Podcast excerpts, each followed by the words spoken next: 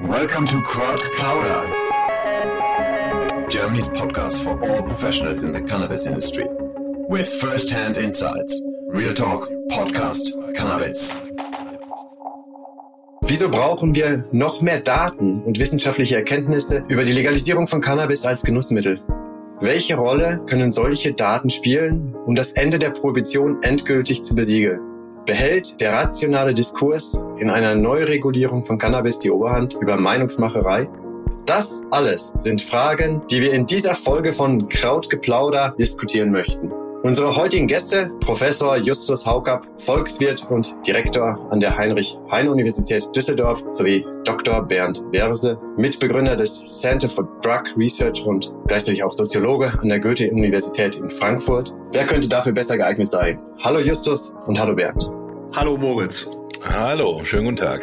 Justus und Bernd. Ihr habt ein White Paper kürzlich publiziert mit dem Titel zur Evaluation der Einführung der regulierten Cannabisvergabe an Erwachsene zu Genusszwecken in Deutschland. Daran haben noch zehn weitere Forscher, oder insgesamt elf, korrigiert mich mit der Zahl, falls ich daneben liege, mitgewirkt. Was hat euch motiviert, dieses Paper in dieser Form rauszugeben? Ja, vielleicht fange ich mal damit an, weil ich zu quasi den ursprünglichen Initiatoren zähle. Gemeinsam mit Henning Schmidt-Semisch und seinem Kollegen Christian Peters von der Uni Bremen haben wir die Idee entwickelt, dass es doch auf jeden Fall sinnvoll, sinnvoll sein sollte, wenn man schon so etwas einführt wie die Legalisierung von Cannabis, in welcher Form sie jetzt auch immer kommen mag, dass man auf jeden Fall früh damit anfangen sollte, sie zu evaluieren, weil das ja immer so auch so ein Hauptargument ist. Der Gegner auch so von wegen, ja, was gibt's überhaupt für Ergebnisse davon und so. Und bislang, also zuvor war von der Bundesregierung davon relativ wenig zu hören, dass da überhaupt irgendwas passieren soll. Und bei so einer Evaluation ist ja irgendwie klar, man sollte vorher damit anfangen, damit man eben auch ein Vorher-Nachher-Bild bekommt. Und die Koalition hatte nun einfach insgesamt schon sehr lange gebraucht, bis er überhaupt mal irgendwas halbwegs Greifbares vorgelegt hatte. Deswegen dachten wir, könnte das eine gute Gelegenheit sein, sie auch ein bisschen dazu zu pushen, wirklich schon bald damit anzufangen.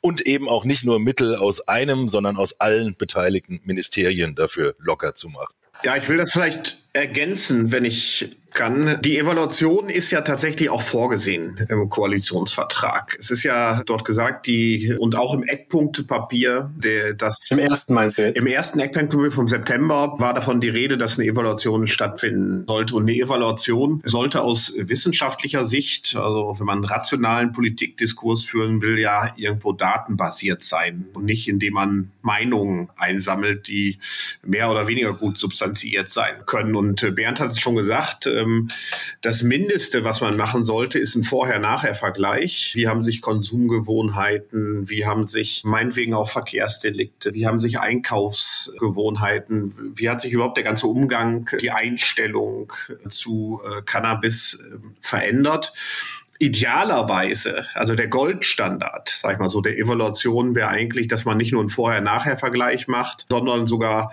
sagt, wir nehmen auch noch ein, eine andere Gruppe dazu, wo es keine Legalisierung gegeben hat. Also meinetwegen etwa Frankreich oder ein Mix europäischer Länder sagt, was sind eigentlich allgemeine Trends, die unabhängig von einer Legalisierung sind und was ist wirklich kausal auf die Legalisierung zurückzuführen. Das wäre das Allerbeste, weil ich gerade auch in den USA die Diskussion Diskussion so sehe oder vielmehr die Diskussion, wie sie hier reflektiert wird, dass einige sagen, na guckt mal in so Bundesstaaten wie Colorado, da hat der Konsum ja weiter zugenommen. Und da kann man sagen, ja gut, das ist nicht falsch, das stimmt, aber wir müssen ja nicht nur vorher-nachher vergleichen, wir müssen ja gucken, was ist denn in den Bundesstaaten passiert, wo es nicht legalisiert wurde. Und dann sehen wir, auch da hat der Konsum zugenommen. Dann müssen wir sehen, was ist denn eigentlich der Unterschied zwischen diesen Zunahmen? Ja, was können wir da wirklich der Legalisierung zuschreiben und was liegt eigentlich an allgemeinen gesellschaftlichen Trends?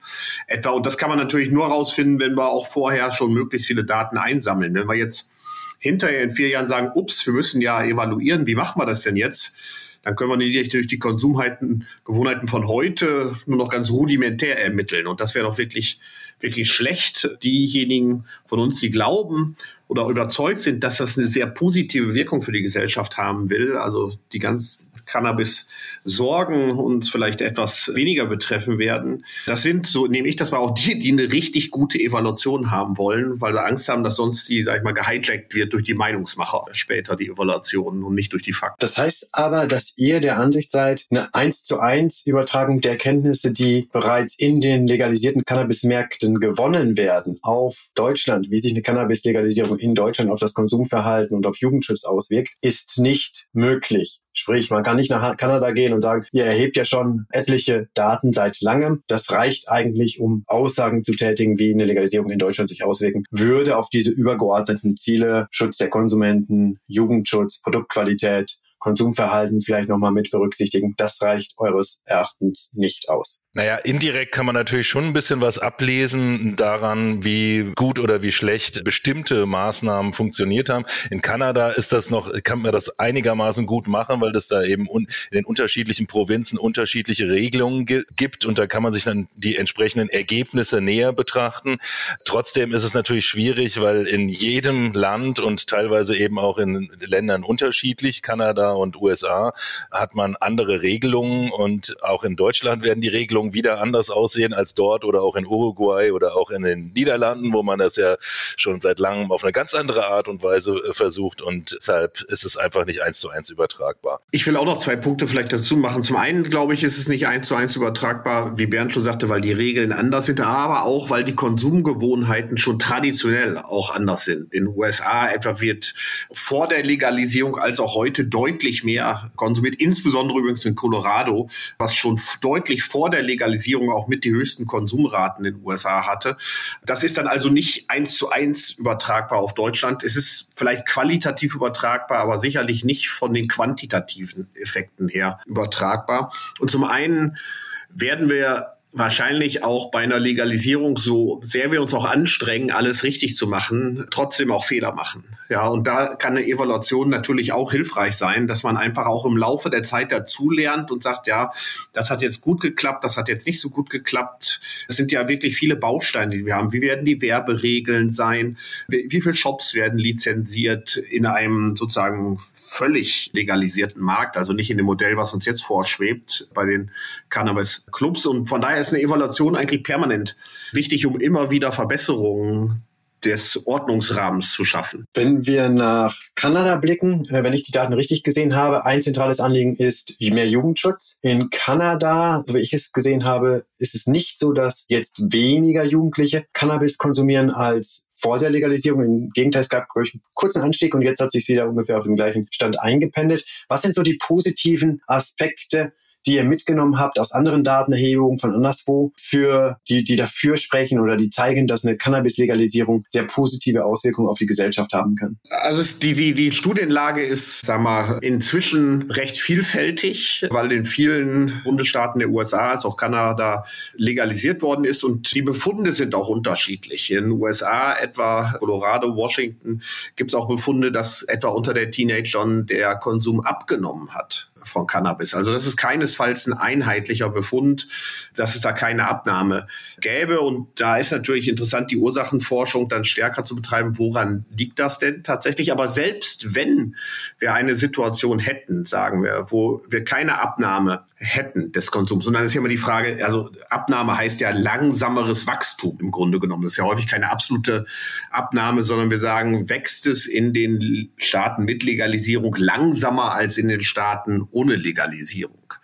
Dann gibt es immerhin Qualitätsverbesserungen, das darf man nicht vergessen. Wir haben qualitätsgesicherte Ware äh, typischerweise, bei der eben wir davon ausgehen können, dass es keine Beimischungen gibt, keine Streckmittel, die Leute bewusster konsumieren können, also genauer einschätzen können, wie viel THC etwa äh, enthalten ist. Und das hat natürlich auch Vorteil, auch für die Gesundheit, nicht nur für die Verbraucherwünsche, wenn wir das erledigen. Von daher sollte man sich auch nicht auf die Konsumquote als alleiniges Merkmal stürzen. Mhm. Ja, gerade was Kanada betrifft und die, Kanada und die Jugendlichen, du hast es ja eben gerade skizziert, Moritz, es ging erstmal ein bisschen nach unten, dann ging es nach oben. Das war im Übrigen ungefähr da, als die strengsten Maßnahmen der Corona-Pandemie gegriffen haben. Und das hatte höchstwahrscheinlich sehr viel damit zu tun, weil, naja, weil Jugendliche nicht viel, nicht viel äh, mehr zu tun hatten zu dieser Zeit. Also sprich, manche vielleicht ihre Zeit mit mehr mit Kiffen verbracht haben. Hat man auch teilweise in anderen Ländern gesehen, dass es da entsprechend entsprechende Effekte gegeben hat. Aber insgesamt kann man auch sagen, es sollte jetzt nicht unbedingt das Ziel oder beziehungsweise es wäre ein sehr vermessenes Ziel, dass man mit einer Legalisierung jetzt wirklich deutlich die äh, Konsumraten unter Jugendlichen nach unten bringen würde. Also Justus hat es ja eben gerade schon skizziert. Es gibt ja viele andere Vorteile, die man, die man hat. Und langfristig hätte man dann womöglich auch eine Chance, den Jugendschutz dadurch zu stärken, dass vielleicht das Image von Cannabis als Jugenddroge, was man ja wirklich, was ja ziemlich eindeutig ist, seit Jahrzehnten im Grunde genommen, dass das mal so ein bisschen zurückgehen würde. Ich habe mich mal mit einem kanadischen Kollegen vor einiger Zeit drüber unterhalten, der meinte, naja, so ein bisschen merkt man das schon, dass die Jugendliche das vielleicht jetzt nicht mehr ganz so cool finden, wenn ihre Eltern eben auch frei über bestimmte Sorten und deren Terpenprofile und so weiter diskutieren können. Wenn ich mir die kleine Randnotiz erlauben darf, Stromberg hat mal gesagt, eine temporäre Parallele ist da noch lange kein kausaler Zusammenhang. Von daher äh, hoffe ich, dass, auch, dass, dass die Bundesregierung tatsächlich ein anspruchsvolles akademisches Design wählt. Und ihr selbst habt ja auch nochmal gesagt, es ist sehr wichtig, interdisziplinär zusammenzuarbeiten, um wirklich den echten Kausalitäten auf den Grund zu kommen und nicht irgendwelchen Scheinkorrelationen da nachzueifern, die dann doch wieder falsche Rückschlüsse zulassen. Also von daher hoffen wir mal alle und drücken die Daumen, dass tatsächlich am Ende interdisziplinär auf einem hohen wissenschaftlichen Standard zusammengearbeitet wird und tatsächlich auch dieser Vorab, diese Voraberhebung passiert, ohne die ja kein Trend skizziert werden kann. Denn wie wollen wir irgendwas vergleichen, was in vier Jahren ist, wenn wir nicht wissen, was heute ist und das nicht vernünftig festgehalten wird? Wie, wie optimistisch seid ihr denn, dass ihr tatsächlich bald schon anfangt, Daten zu erheben, die dann letztlich auch vergle vergleichbar sind mit Daten, die in vier Jahren erhoben werden, dass sowas jetzt mal mit Tempo auf die Straße gebracht wird? Weil Tempo ist ja, glaube ich, was, was die Koalition in Sachen Cannabis bis dato ein bisschen vermissen hat lassen. Ja, also das Deutschland-Tempo, das viel gerühmte an anderer Stelle, das sieht man bei der Cannabis-Legalisierung nicht. Dennoch, ich habe einen gewissen Grundoptimismus. Äh, Karl Lauterbach ist vielleicht nicht derjenige, der es mit größter Vehemenz vorantreibt, aber was mich optimistisch macht, ist, dass er doch irgendwo ein Wissenschaftler ist. So nehme ich ihn zumindest wahr. Doch im selber ja bekannt aus vielen Talkshows immer gerne Studien liest und hoffe auch jetzt bei der Cannabis-Legalisierung aus dieser Rolle nicht hinauskommt und auch an Studien interessiert sein wird. Und von daher habe ich auch wenn das vielleicht nicht seine allerhöchste Priorität ist, ein Optimismus, dass ihn das doch sehr interessieren wird. Bernd, du teilst diesen Optimismus nicht ganz, oder? Also bisher habe ich es jedenfalls noch nicht so gemerkt bei diesem Thema, dass er sich da so intensiv mit Studien beschäftigt hätte. Das, zum Beispiel, dass er oft sehr in der Defensive wirkt, wenn es um das Thema Kinder und Jugendliche geht, wo dann teilweise so ein völlig übertriebener Kram kursiert, wie schwere Hirnschäden bei Jugendlichen durch Cannabis und so. Und und dass die womöglich schlimmer werden könnten mit der Legalisierung, das ist einfach vollkommen aus der Luft gegriffen und durch keinerlei Studien gestützt. Also schwere Hirnschäden gibt's vielleicht, wenn man mit elf anfängt, täglich fünf Gramm zu kiffen oder so, aber jedenfalls nicht, wenn man irgendwie, wie das ja zum Teil auch immer kolportiert wurde, ja, das Gehirn ist erst mit 25 ausgereift. Selbst wenn jemand wirklich täglich viel kifft mit 18, 19, 20, wird er garantiert keine, seine, seine Hirnentwicklung nicht nennenswert schädigen beschädigen dadurch. Also das ist, da kursieren zum Teil wirklich so absurde Dinge. Aber um nochmal auf die Frage zurückzukommen, wie optimistisch sind wir? Also zum Teil passiert ja auch schon was. Also es gibt ja, soweit ich weiß, so die Repräsentativbefragung, die regelmäßige zum Substanzkonsum, die ist, glaube ich, jetzt auch schon mal vorgezogen worden. Also es gibt zum Glück äh, gibt es ja äh, quasi T0-Erhebungen schon, aber einfach noch viel zu wenig. Und ich hoffe, dass wir, wenn denn mal klarer wird, wann, in welcher Ausprägung genau das dann umgesetzt werden soll, dass man dann auch sehr zeitnah mit Erhebungen anfangen kann. Ja, ich will nochmal das unterstützen, was Bernd sagt. Also es ist auch nicht so, dass es gar nichts gäbe. Das stimmt tatsächlich auch. An den medizinischen Fakultäten werden interessante Erhebungen heute schon gemacht, weiß ich von Kollegen. Aber es ist eben noch nicht besonders, es ist sehr punktuell und nicht deutschlandweit systematisch. Das wollen wir ja eigentlich dann doch für eine Legalisierung haben. Ja, idealerweise werden dann in vier, fünf, sechs Jahren die gleichen Variablen gemessen wie heutzutage schon zum Zeitpunkt T0, wie ihr ihn genannt habt. Das wäre dann das perfekte System, von dem ihr wahrscheinlich, ja, das ihr wahrscheinlich vorschwebt. So ist das, genau. Ja. Bernd, du hast gerade den Jugendschutz angesprochen. Im White Paper heißt es, in Bezug auf den illegalen Markt, dass negative Auswirkungen auftreten können in physischer, psychischer, sozialer und biografischer Hinsicht. Kannst du das nochmal präzisieren, was genau mhm. damit gemeint mhm. ist? Ja, gut, das betrifft natürlich jetzt nicht nur den Jugendschutz, sondern auch die erwachsenen Konsumierenden. Kann man vielleicht mal so an einzelnen Beispielen, also was physische Auswirkungen betrifft, haben wir zum Beispiel ja seit einigen Jahren die Situation, dass Cannabis auf dem Markt kursiert, das mit synthetischen Cannabinoiden bzw. Cannabinoid-Mimetik Antibiotika gestreckt sind, die viel höhere Risiken haben, was zum Beispiel das die aktuellen Wirkungen und Nebenwirkungen betrifft als das klassische THC. Das könnte man auf jeden Fall damit, wenn nicht eliminieren, doch zumindest deutlich reduzieren, dieses, dieses Schwarzmarktrisiko. Psychische Risiken hat im Grunde genommen eigentlich jeder, der auch nur halbwegs regelmäßig Cannabis konsumiert, beziehungsweise so ein, so ein, so ein wie soll man sagen, so ein Damoklesschwert im Hintergrund, dass es ja ständig passieren könnte, dass man irgendwie erwischt wird beim Konsum. Und das ist äh, mit Sicherheit nicht zu unterschätzen für so eine Grundbefindlichkeit von, von Menschen, ganz zu schweigen von den Leuten, die Cannabis medizinisch benötigen, womöglich eben auch aus psychiatrischen, also beziehungsweise psychologischen Gründen, die es aber eben aufgrund der äh, restriktiven Regelungen immer noch nicht so bekommen. Also auch die haben dann nochmal eine deutlich größere Belastung dadurch. Ja, ansonsten soziale Risiken ganz klar. Wenn jemand erwischt wird, dann hat er in der Regel nicht nur Konsequenzen zu, also gut, die müssen jetzt nicht unbedingt so gravierend sein, die Konsequenzen. Oft wird ja auch das Verfahren eingestellt, aber man ist registriert, man äh, unter Umständen hat, kriegt man eben Führerscheinprobleme, die unberechtigt sind, wenn derjenige nicht wirklich berauscht gefahren ist. Man kriegt unter Umständen Probleme mit seinem Arbeitsplatz Arbeitsplatz oder eben auch indirekt dadurch, dass man seinen Führerschein verliert und so weiter und so fort. Also es hängt einfach ein sehr großer Rattenschwanz dran an diesem Thema Kriminalisierung, wie wir es im Moment haben. Vor dem großen Fragezeichen, was die Kriminalisierung letztlich auch für einen Mehrwert bringen mag und was da alles, Justus, du hast ja auch mal ausgerechnet, was da halt für Kosten mit verbunden sind. Also ganz, ganz schön großes Fass, wenn man das mal aufmacht. Kriminalisierung von Cannabis. Aber wir wollen uns ja auf die positiven Dinge fokussieren, nämlich wie eine datengestützte Evaluation aussehen kann. Und da kommen wir auf etwas zurück, was wir gerade schon oder anfangs schon angesprochen hatten, nämlich die neuen Pläne der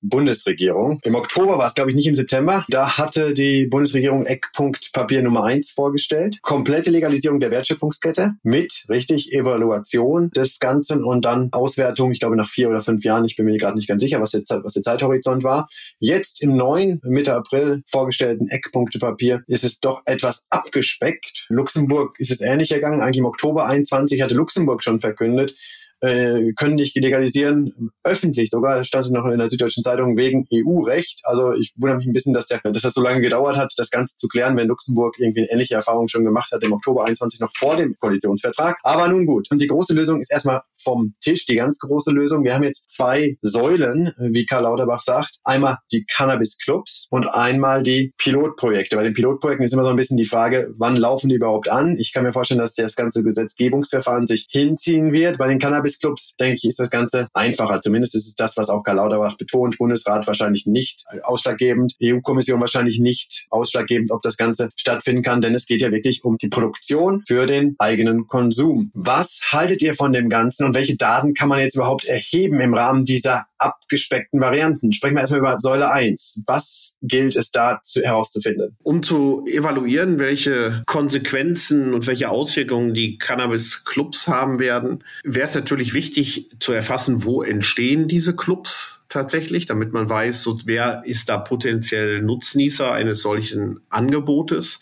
Es wäre aber auch eigentlich wichtig, bevor diese Clubs entstehen, schon heute nochmal systematisch die Konsumgewohnheiten besser zu verstehen, und zwar deutschlandweit. Wir haben zwar, Bernd hat das schon gesagt, Surveys, wir hatten auch den epidemiologischen Suchtsurvey, auch wenn der in der Vergangenheit nur alle drei Jahre durchgeführt worden ist, also nicht besonders häufig, wäre es ganz gut, sozusagen Daten zu erheben und vielleicht auch nicht nur über Umfragen. Surveys haben immer ihre eigenen Probleme. Es werden andere Tests ja parallel gemacht, entweder über Abwasser teilweise oder ich weiß, ein Kollege von mir in der Medizin macht das auch über das Einsammeln von Haarproben. Das kann man natürlich ganz intelligent sozusagen nochmal Konsumgewohnheiten studieren, wobei man hat dann weniger Informationen etwa über die soziodemografischen Hintergrund der Konsumenten. Das ist ja auch was, was uns interessieren würde. Also vielfältige Methoden zur Datenerhebung werden heute schon notwendig und dann versuchen Veränderungen tatsächlich statt versuchen festzustellen.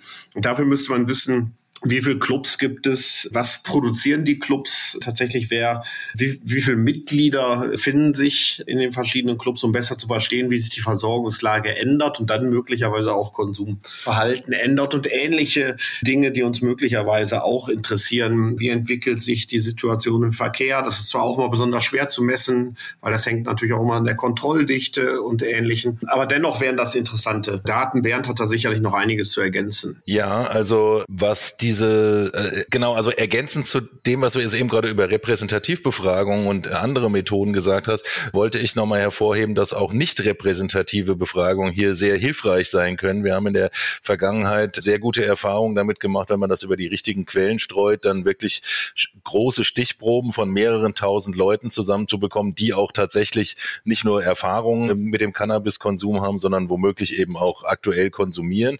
Und von denen kann man dann viel besser noch rausbekommen, wie der Bedarf denn aussieht und wie auch der Willen aussieht, sich zum Beispiel an solchen Clubs zu beteiligen oder wahlweise eben Eigenanbau zu betreiben. Ich meine, gibt ja auch aktuell gibt es ja nicht wenige Leute, die ihre paar Pflänzchen zu Hause in der Bude oder in ihrem Garten stehen haben. Und wir wissen zum Beispiel, haben zum Beispiel keine Ahnung, wenn jetzt denn plötzlich der, der Anbau von drei Pflanzen erlaubt wird, wie viele mehr das, jetzt werden und ob nicht vielleicht sogar ein Großteil des Bedarfs dadurch bestritten werden kann. Und darüber hinaus, wie viel von dem Bedarf dann eben durch diese Clubs bestritten werden kann. Genau, also über den Eigenanbau wissen wir nicht. Vielleicht noch ein, ein Punkt, weil ähm, Moritz eben sagte, das mit den Cannabis-Clubs, das wird relativ einfach. Gesetzestechnisch mag das so sein. In der praktischen Umsetzung werden wir mal beobachten, wie einfach das tatsächlich sein wird, an die notwendigen Flächen etwa zum Anbau tatsächlich auch zu kommen. Da bin ich relativ gespannt und das, glaube ich, wird nicht ganz so einfach wie das Gesetz zu verabschieden im Bundestag. Richtig, ja, zumal man ja auch immer noch nicht weiß, wie genau denn die Regularien für diese Clubs aussehen sollen. Ob man da nach dem üblichen deutschen Vereinsrecht geht oder ob man Spezialregelungen dafür trifft, zumal man ja also gerade Lauterbach hat das ja auch so hervorgehoben, es sollen ja keine Social Clubs sein, so wie es das im Ausland gab, Cannabis Social Clubs, in dem dort drin nicht konsumiert werden darf, was ich persönlich auch für nicht so toll halte, weil es sollte eben Möglichkeiten des gemeinsamen Konsums auch geben, außerhalb der eigenen vier Wände. Und das, das, was am schnellsten umsetzbar ist, ist im Grunde genommen der Eigenanbau. Damit könnte man ja wirklich sofort mit dem Tag anfangen oder könnte jeder, der irgendwie dazu in der Lage ist, mit dem Tag anfangen, an dem es erlaubt wird. Ja, ich, ich glaube fortsetzen bei vielen tatsächlich. Oder, oder auch so, ja. Und ich denke auch, die Cannabis-Clubs, vielleicht hätte er einfach ehrlicherweise von Produktionsgenossenschaften sprechen sollen. Das trifft es, mhm. glaube ich, besser.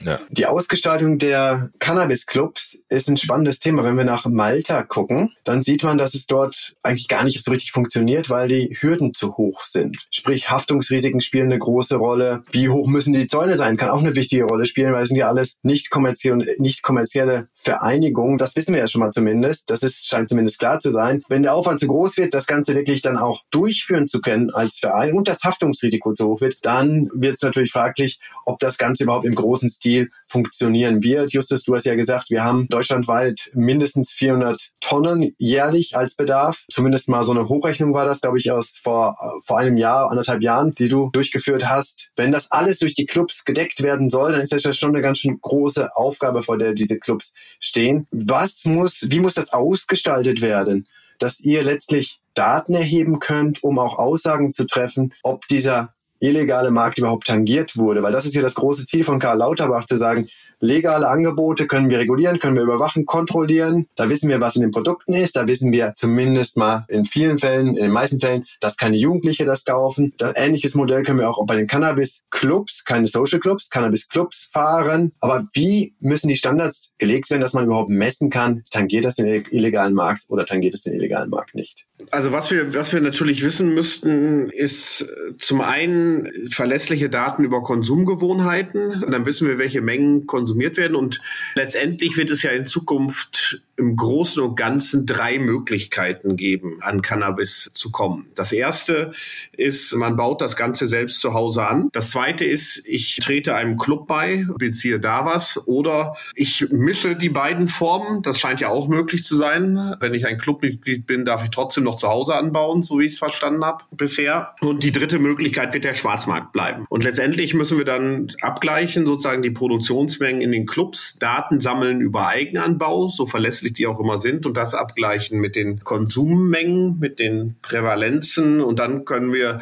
wahrscheinlich keine perfekten Daten sammeln über die Schwarzmarktgröße, aber dadurch, dass man Veränderungen im Zeitablauf erkennt, können wir zumindest Tendenzaussagen ableiten, ob der Schwarzmarkt schrumpft oder nicht. Ähm, ich bin allerdings relativ skeptisch, dass er schnell schrumpfen wird. Bei den Clubs, er wird sicherlich etwas schrumpfen, also der organisierte Schwarzmarkt, so will ich den mal nennen. Es gibt auch noch natürlich den Schwarzmarkt, der gar nicht Schwarzmarkt im engeren Sinne ist. Wenn jemand Eigenanbau betreibt und das im engeren Freundeskreis weitergibt, ist das streng genommen natürlich auch Schwarzmarkt, aber das ist ja nicht der Schwarzmarkt, der uns die wirklichen Sorgen bereitet, wenn man ehrlich ist. Und dieser organisierte Schwarzmarkt, da habe ich ein bisschen Sorge, dass der doch viel größer bleibt als erhofft, weil es doch ein gewisser Aufwand natürlich ist, um Club beizutreten. Und dann wird eben auch eine große Rolle spielen, was wird da alles erfasst. Also wenn da mein Konsumverhalten demnächst auch noch individuell erfasst wird, dann werde ich vielleicht besonders ungern zum Club beitreten. Datenschutz hin und her, dann habe ich doch immer Angst, dass sich da einer da einhackt und plötzlich meine Konsumdaten bekannt sind. Ja, ich bin da vielleicht ein bisschen optimistischer. Ich würde jetzt erwarten, dass schon viele Leute entweder zu Hause anbauen oder in die Clubs eintreten und dann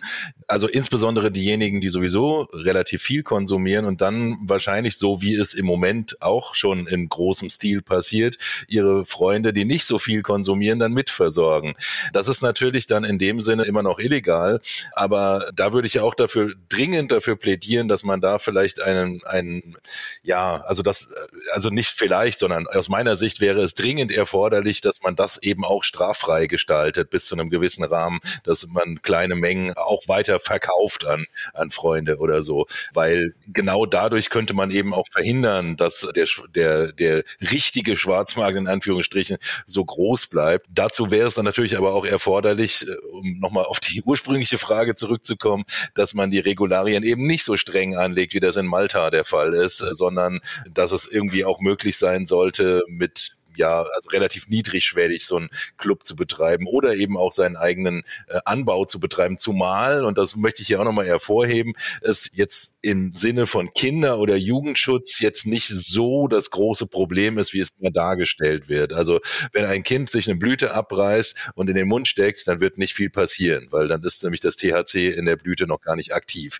Die Gefahr ist auch, sage ich mal, nicht größer, als dass sich das Kind ein Likör aus dem Kühlschrank nimmt oder ja, so. Ja. Genau. Also da ist sogar die Gefahr sogar noch größer, weil dann wird es garantiert eine Berauschung erfahren, natürlich. Richtig. Ja.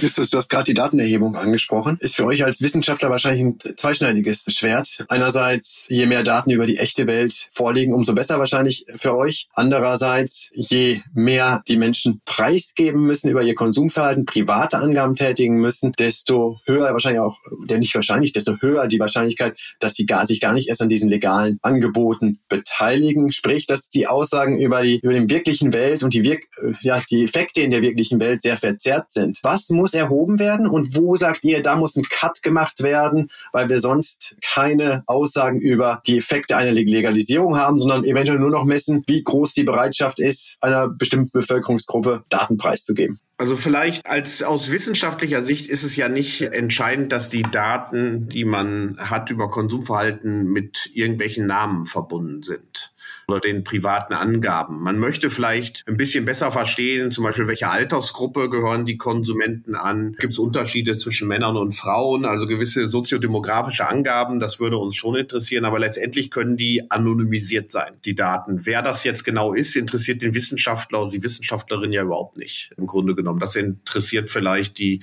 Polizei im schlimmsten Fall, ja, aber nicht uns. Von daher gibt es aus wissenschaftlicher Sicht kein, keine Notwendigkeit, diese Daten persönlich in dem Sinne, also zu erheben, sondern man kann die gleich anonymisiert lassen. Und da sind die Erfahrungen dann zwar, natürlich gibt es da immer noch Hemmungen, weil wir wissen sozusagen, gewisses Restmisstrauen bleibt auch da äh, vorhanden, aber die Bereitschaft dann da Daten für wissenschaftliche Zwecke zu spenden, sage ich mal so, die ist deutlich größer, als wenn man die dem Finanzamt oder der Polizei zur Verfügung stellen muss, die Daten.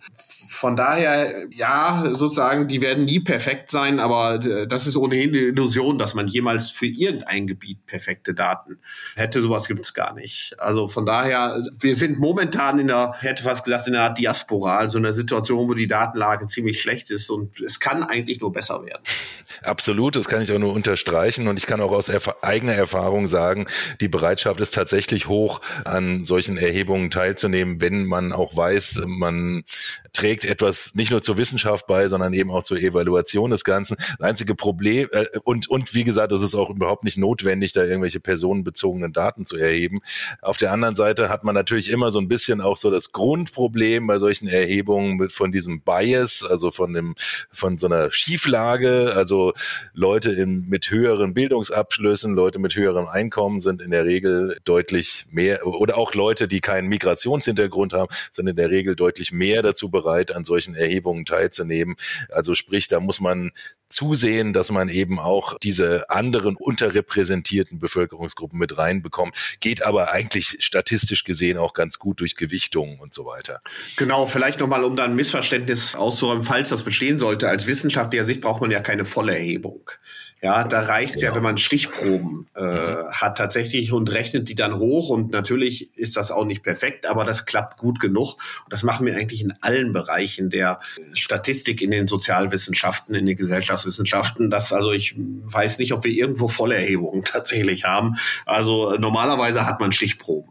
Mhm. Vielleicht hört ja jemand aus der Politik zu, gegebenenfalls jemand, der am Gesetzgebungsverfahren auch für die spannende Säule 2 beteiligt ist. Von daher mache ich es noch einmal ganz präzise auf den Punkt. Liebe Politiker, bitte auf keinen Fall persönliche Daten zum Cannabiskonsum erheben. Ansonsten verzerrt das letztlich das Ergebnis. Damit sind wir auch bei der Säule 2 und da ist die große Frage natürlich, ah, wann sie kommt. Das Ganze steht ja ein bisschen in den Sternen. Ich bin gespannt. Die Niederlande haben eine ganze Weile gebraucht, einige Jahre, bis es dort angelaufen ist. In der Schweiz ist es jetzt angelaufen laufen ein Pilotprojekt. Komplett unterschiedliche Pilotprojekte. In der Schweiz machen 350, 356 Teilnehmer mit, müssen alle ihre Daten preisgeben. Eine sehr kleine Gruppe. In den Niederlanden sieht es anders aus. Das sind zehn Regionen, zumindest mal auf dem Papier. Angelaufen ist es ja noch nicht so richtig, in denen komplett legal produziert wird, in, in denen über 70 Coffeeshops in diesen Regionen dieses legal produzierte Gras verkaufen. Komplett legal alles an, in sieben Regionen an jeden, in allen zehn Regionen zumindest mal an Menschen, die einen Wohnsitz in den Niederlanden haben,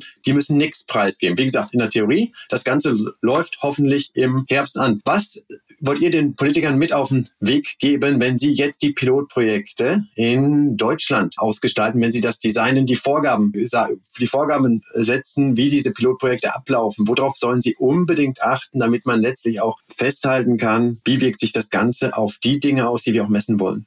Also ich habe vor einiger Zeit einen Vortrag über dieses Modellprojekt in den Niederlanden gehört, wo das auch ganz toll positiv dargestellt wurde, aber man, man konnte daraus hören, das ist eigentlich eine absolute Katastrophe, wie das gelaufen ist, dass sie jahrelang gebraucht haben, um überhaupt die Städte zusammenzukriegen, dann aus diesen Städten auch diese die Coffeeshops zu motivieren. Also Bedingung war ja, dass jeweils alle Coffeeshops in einer Stadt äh, sich daran beteiligen, um eben da keine Verfälschung innerhalb von diesen Städten Städten zu haben. Dann mussten sie irgendwie noch Leute finden, die das dann quasi legal anbauen. Und das alles hatte einen riesigen bürokratischen Überbau und, und einen riesigen Vorlauf. Und das wurde mehrmals wurde es rausgeschoben. Und sie haben, wie du eben gerade gesagt hast, immer noch nicht damit angefangen. Und dann wird das vier Jahre lang dauern. Und dann wird es nochmal wahrscheinlich ein, zwei Jahre oder so ausgewertet werden, bevor man dann wahrscheinlich zu dem Ergebnis kommt, in den Städten mit legalem Verkauf gibt es Vorteile gegenüber den Städten mit illegalem Verkauf, weil das, das ist keine besonders gute Idee ist, wie man das in, in den Niederlanden betreibt, dass eben die Coffeeshops komplett illegal beliefert werden. Das ist ja eigentlich ein No-Brainer sozusagen. Also diesen Fehler sollte man auf jeden Fall nicht begehen und man, soweit ich weiß, gibt das EU-Recht es auch wirklich her, so ein Modellprojekt eben unter nicht solchen total durchkontrollierten Bedingungen durchzuführen, indem man einfach Lizenzen relativ ohne besonders starke Auflagen vergibt für Leute, die das dann anbauen und sich auch mehr als jetzt nur diese 350 Leute in der Schweiz auch daran beteiligen können. Also, dass man da womöglich jetzt eben auch nicht so sich registrieren lassen muss. Das, das ist wiederum dann ein positiver Aspekt an dem niederländischen Projekt. Ja, also meine Hoffnung ist, dass bei dieser Entwicklung der Modellvorhaben Wissenschaftler auch interdisziplinär beteiligt werden, tatsächlich beim Design. Nicht nur hinterher bei der Evaluation, sondern schon beim Design der Modellvorhaben. Äh, tatsächlich um solche Fehler zu vermeiden. Das ist mir bisher nicht bekannt, wie das passieren wird. Sozusagen, wenn das jetzt die Leute aus dem Gesundheitsministerium ganz alleine machen, hätte ich ein bisschen Sorge, dass da, sage ich mal, die gesellschaftswissenschaftlichen Aspekte etwa viel zu kurz kommen in so einer Design dieser Modelle. Von daher hoffe ich, dass es tatsächlich anders laufen wird dort. Das werden, das werden wir natürlich sehen. Und es ist völlig richtig, was Bernd sagt. Also wenn man die Hürden da äh, sehr hoch macht, ich muss mich registrieren, dann nachher 350 Leute hat, da frage ich mich wirklich, wie viel können wir daraus dann lernen? Was, was bringt uns das eigentlich? Ist das nicht mehr eine Alibi-Veranstaltung? Jetzt kursiert die Zahl von fünf, wenn ich es richtig verstanden habe, Modellvorhaben. Also da hätte ich auch gesagt, da kann man auch ambitionierter sein und ein paar mehr aufsetzen tatsächlich. Dann, wenn wir schon unbedingt die durchführen wollen, auch möglichst viel zu lernen und vielleicht die auch, das wäre ganz wichtig, anders auszugestalten. Also nicht in jeder Modellregion dasselbe zu machen. Mhm. Weil man lernt natürlich nur, wenn man Dinge unterschiedlich macht. Dann auch sieht, das wirkt dann auch unterschiedlich. Oder es wirkt auch meinetwegen nicht unterschiedlich. Dann kann man was lernen. Wenn wir jetzt sagen, wir machen in allen Modellregionen das Gleiche, dann kann man natürlich ziemlich wenig lernen, muss man zugeben. Von welcher Säule erhofft ihr euch eigentlich mehr? Von der ersten oder von der zweiten aus wissenschaftlicher Sicht? Von der dritten. Äh, das ist die, die demnächst hoffentlich kommt. Demnächst heißt, demnächst heißt, wenn die Modellprojekte abgeschlossen sind. Ne? Ja, oder wir einen mutigeren Gesundheitsminister haben. Ja, der es ja, bis zum EuGH durchzieht und dann auch schaut, was der EuGH sagt und nicht die Europäische Kommission. Aber genau. das, was wir jetzt hier in Deutschland erleben, kann ja ein wichtiger Schritt zu diesem zu der dritten Säule sein, nämlich die Grundlage dafür aufbauen, dass tatsächlich mehr europäische Länder einsehen, dass die Legalisierung der richtige Schritt ist und wir eine Änderung des Rahmenbeschlussvertrags von 2004 des Schengener Abkommen brauchen.